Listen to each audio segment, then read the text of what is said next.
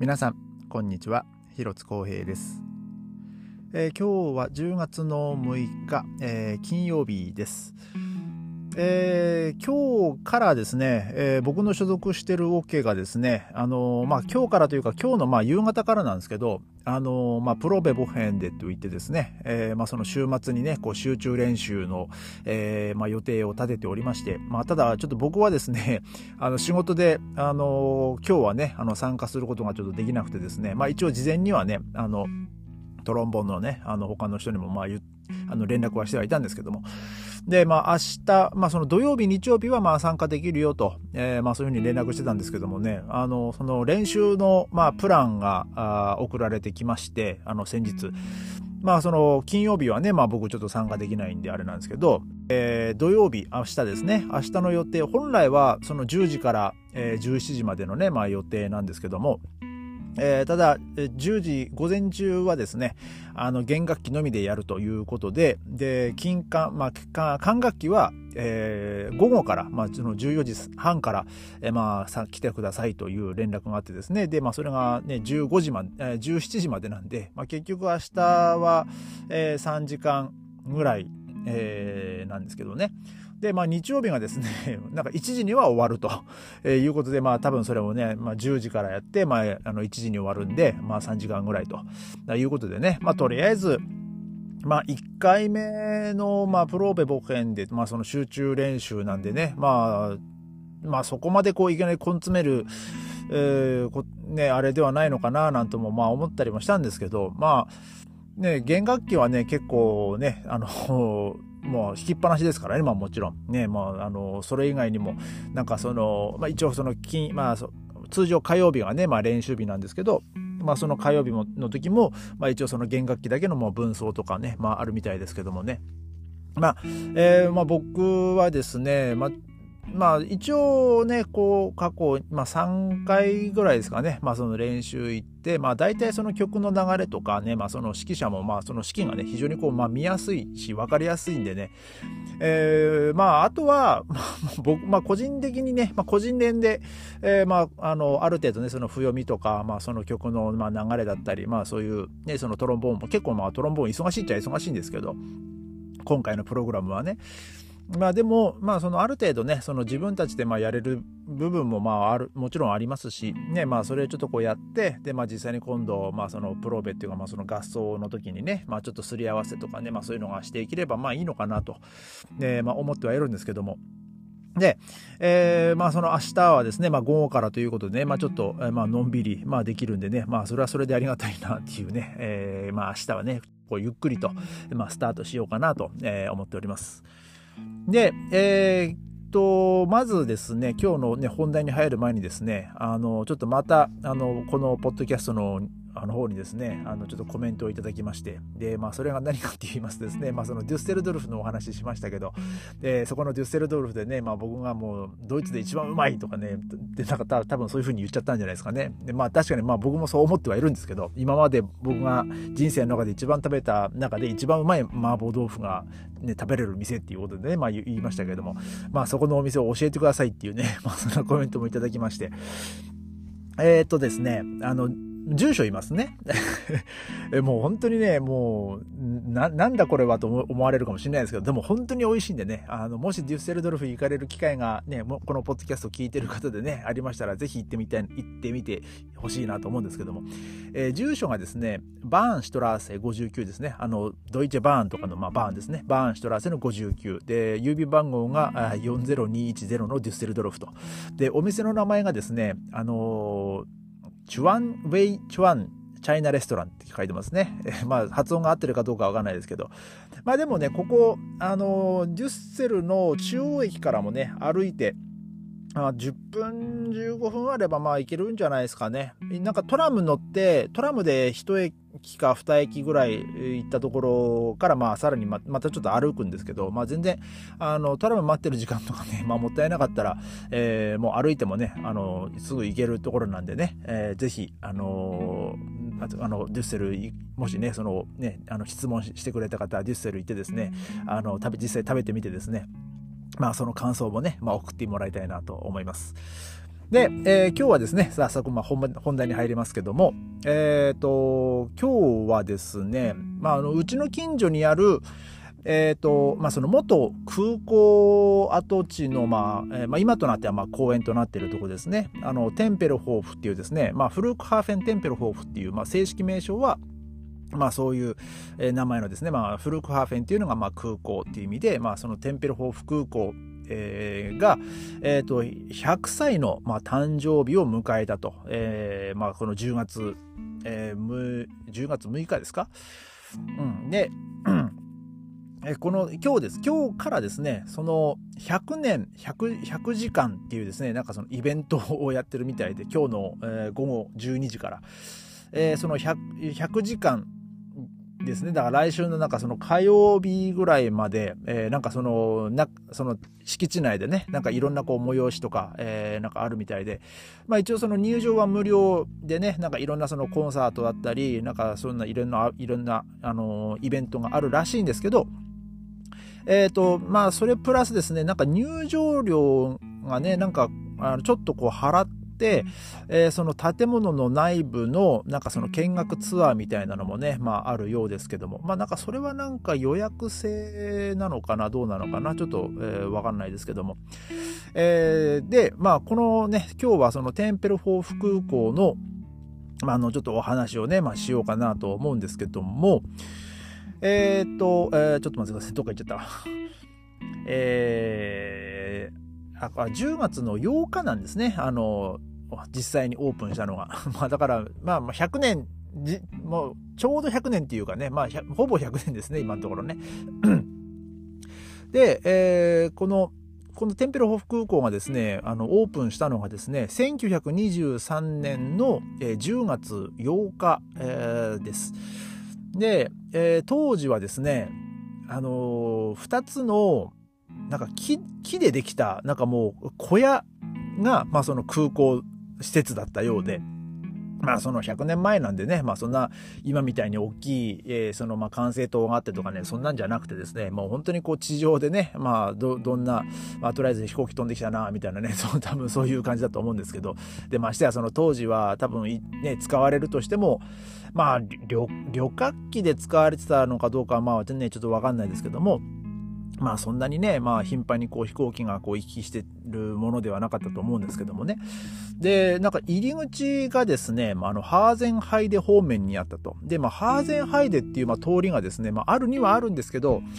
あの、現在残っているその空港の敷地内からですね、ちょっと離れてるんですよね。なので、まあ、当時は、まあ、もうちょっと、あの、広い敷地だったのかなと。えー、まあ、ちょっと、まあ、僕のこれは推測なんですけどもね。で、えー、最初の、えー、本、まあ、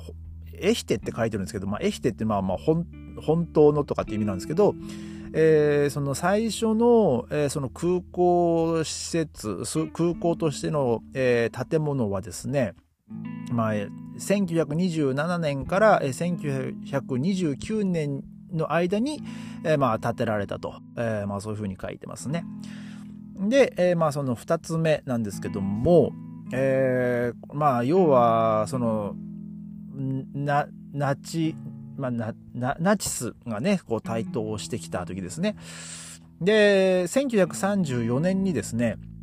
まあ、この空港をまあ大きくしようという計画が、えー、まあ持ち上がったようで、で、えー、ちょっと待ってくださいね。これ解読するのが、もう解読しながらね、ちょっと喋ってるんでね、あれなんですけども、えー、っと、えー、あ、これですね。えー、ちょっと待ってください。その1934年に、まあ、その大規模なその空港として、まあ、生まれ変わるというかね、まあ、そういう建設が、まあ、まあ、始ま、始まりまして、で、まあ、そのターミナルがね、まあ、あるんですけども、そのターミナルはですね、え、ー、と、その建築家のエルンスト・サゲ、サゲビールっていう方に、えー、まあ、お願いしたと。で、まあ、その新古典様式っていうんですかね、えー、はその1941年にまあ完成したと。で、えー、まあその当時ですね、その近代的なまあ主要空港のまあ条件をですね、もうもう全てこう満たしていたと。で、だからその当時ではですね、もう本当にこう最先端なえまあ、空港だったということです。まあ確かにですね、あのあそこの空港の建物自体、まあ僕もね、1回ぐらい入ったことがあったかなと思うんですけど、あのものすごくですね、なんかこう、まあ、なんて言うんだろうな、もう、なんか綺麗、もう綺麗というか、ものすごいこう整ってる、感じですね。なんかもう、まあ、もうザ、もう欧米人が大好きな、もうシンメトリーっていう、もう本当にこう、きちきちきちきちっと、えー、なんかもう、マスも本当に1ミリもずれてませんみたいなね、まあそういう感じの、えー、なんかね、なんつうんだろうな、もう、今、今ね、その現代の建築ってね、なんかこう、微妙にこう、なんかこうモダンなデザインがしてあったりとかちょっと曲線とかね、まあ、そういうのがこう多用されてる、えー、ことがね、まあ、非常に多いんですけども、まあ、その当この当時としてはですねもう本当にこう縦の線は縦横の線はもうしっかりと横。でもう交差する線の、えー、その角度はもう本当90度みたいなね。まあそんな えー、感じでねもう本当にカチカチもうしっかりもうっていう、まあ、その四角形っていうね、まあ、そんな感じの建物がまあ非常にこう多かったとねまああの思うんですけど、ね、まあ、まあ、その多かったというか、まあ、その当時にね建設された建物とかね、まあ、そういうのを見るとまあ、比較的ですねこの縦のラインと横のラインがこうしっかりと強調されて作られているっていうですねまあそういう、まあ、僕のイメージなんですけどね、まあ、そういう建築に関しては。で、えー、まあ非常にまあその当時としてはですねただまあその当時としてのまあモダンな、えー、まあ空港だったと。えー、だからまああのまあいろいろねまあナチスのやったこととか、まあいろいろこう言われてますけど、でも例えばね、その、えー、現在でも残るものはそのアウトバーンですよね。まあその、あの空あの高速道路を、まあ、その飛行機の、ね、滑走路代わりとしてもこう使えるように、まあ、その国の,、ね、あの政策として、えーまあ、建設したっていうねこともまあ有名ですけども。まあ、その、えーまあ、そのなその当時の、まあ、政治家、まあ、政治家というか、まあ、その国国家プロジェクトだったということですね、まあ、この空港自体がね。で、えー、まあ、そこからですね、まあ、その、まあ、ナチスが台頭してきての、まあ、話なんですけども、えー、その1934年から1936年の間にですね、実は、あの、ここにもですね、あの、その強制収容所、えー、が、えー、あったようで、僕ちょっとね、これはまあ知らなかったんですけど、まあ、あの、これ、あの、なんかね、その、一応看板が立ってるみたいですね。えー、でも、テンプル・オブ・フェルド北端にあったらしいです。だから、まあ、うちから、もう、うちからね、ちょっと、すぐ歩いたらすぐその空港方面に行く大きいちょっと道があるんですけど、まあ多分まあそこの道沿いっていうことですね、多分ね。で、まあそのベルリンで唯一のまあ強制収容所だったらしいです。で、え、なんかそのコロンビア、まあそのコロンビアダムっていうね、まあ確か通りなんでね。で、まあコロンビア強制収容所は、まあただその1936年11月に、えー、まあその、まあ、あのーまあ、解散っていうか、えーまあ、その亡くなって、えー、その囚人たちはですねそのザクセンハウゼン強制収容所に送られたと。で、まあ、そのザクセンハウゼン収容所っていうのは、えー、そのベルリンからですね北の方にあるオラニエンブルクっていうですね場所があるんですけど、まあ、そこの方に、えーまあ、その当時ねその収容されてた人たちは、まあ、移動移送させられたと。で、まあ、そこのザクセンハウゼン収容所もですねまあ僕も2、3回行ったことがあるんですけど、まあこのポッドキャストでお話ししたかな、どうだろうな、えー、ちょっともしかしたら話してないかもしれないですけど、えー、まあそこはもうですね、まあ、ものすごいちょっとね三角形のね、大きいこう敷地になってまして、まあその当時の建物はね、もうあのほとんど、まあ、残ってないんですけど、あのまあでもやっぱりそのガス室でね、まあ、たくさんの人も亡くなった事実もありますしでそのそこの、えー、ガスガス室に送られた人たちをこう、えー、そのご遺体をね焼いたでその焼いた遺体のその灰とかをね捨てた場所とかねなんかそういうところもまあ残ってますしあとその銃殺に使われてた場所とかね、まあ、そこもまあ残ってるんですよ。まあ、まあちょっとこ,、ね、この話はちょっと暗くなっちゃうんでねまた別の機会に、まあ、まあしてなかったらね、まあ、しますけどもねまあでもあのベルリン、まあ、ここの空港のところにもですね、まあ、収容所があったと、えー、まあいうことです。で、えー、その次がですね、えーまあ、このまあ、このポッドキャスト、本当最近話しましたね。あの、空の架け橋作戦。え1948年から1949年、えー、ですね。で、まあ、その、その1948年の6月の26日からですね、1949年の10月6日にかけて、えー、その空の架け橋作戦がま行われたと。で、その航空機はですね、27万8000回のミッションで、えー約まあ、約230万トンの、まあ、物資をですね、まあ、西ベルリンにま輸送したと。まあ、このこの話はね、あのその空の架け橋作戦の話をした時にも話しましたけども、まあ、まあ簡単に話すと、まあその当時ね、その陸路孤島だった西ベルリンをちょっと俺らの手に入れてしまおうぜみたいな感じの、まあソ連の、思惑とですね、まあ、裏腹に、まあ、アメリカとか、まあ、連そのまあ、西側諸国がですね、えーまあ、それに屈しまいと、まあ、西ベルリンをこう救ったっていうね、えーまあ、そういう、まあ、作戦ですね。で、えー、そしてこの最後の、まあ、空港としての、えー、まあその最後の、えー、日のお話なんですけども、えー、っと、えー、この2008年ですね、10月30日、えー、僕はこの時はハンブルグですね。えー、一回ぐらいね、この空港を使ってね、まあね、旅行してみたかったなとは思うんですけどもね、えー、まあちょっと残念ながらね、まあそんな、え機会をちょっと逃してしまいました。で、この2030あ2008年の10月30日はですね、えっと、DC3、えー、ロズイネンボンバーっていうですね、まあ、あの、空の架け橋作戦で活躍した、えー、その輸送機ですね。輸送機と、あとユンカースの、えー、そのオールドタイマーっていうですね、まあ、まあ、またオールドタイマー出てきましたね。昨日のポッドキャストでも喋りましたけども。で、まあ、その、ユンカース製のね、えー、まあ、その航空機まあ、古い航空機がですね、まあ、その空港を、まあ、使った最後と、えーまあ、いうことで、まあ、それで、えーまあ、実際はね、まあ、その空港としての役割は、まあ、約、まあ、80数年ぐらいですか。で、えー、まあまあ、まあ、うん、そうですね。85年ぐらいですかね。えー、で、まあ、幕を閉じたと。まあ、ただここの空港自体はね、その3年後ぐらいでしたかね。2, 2年後かな。あの、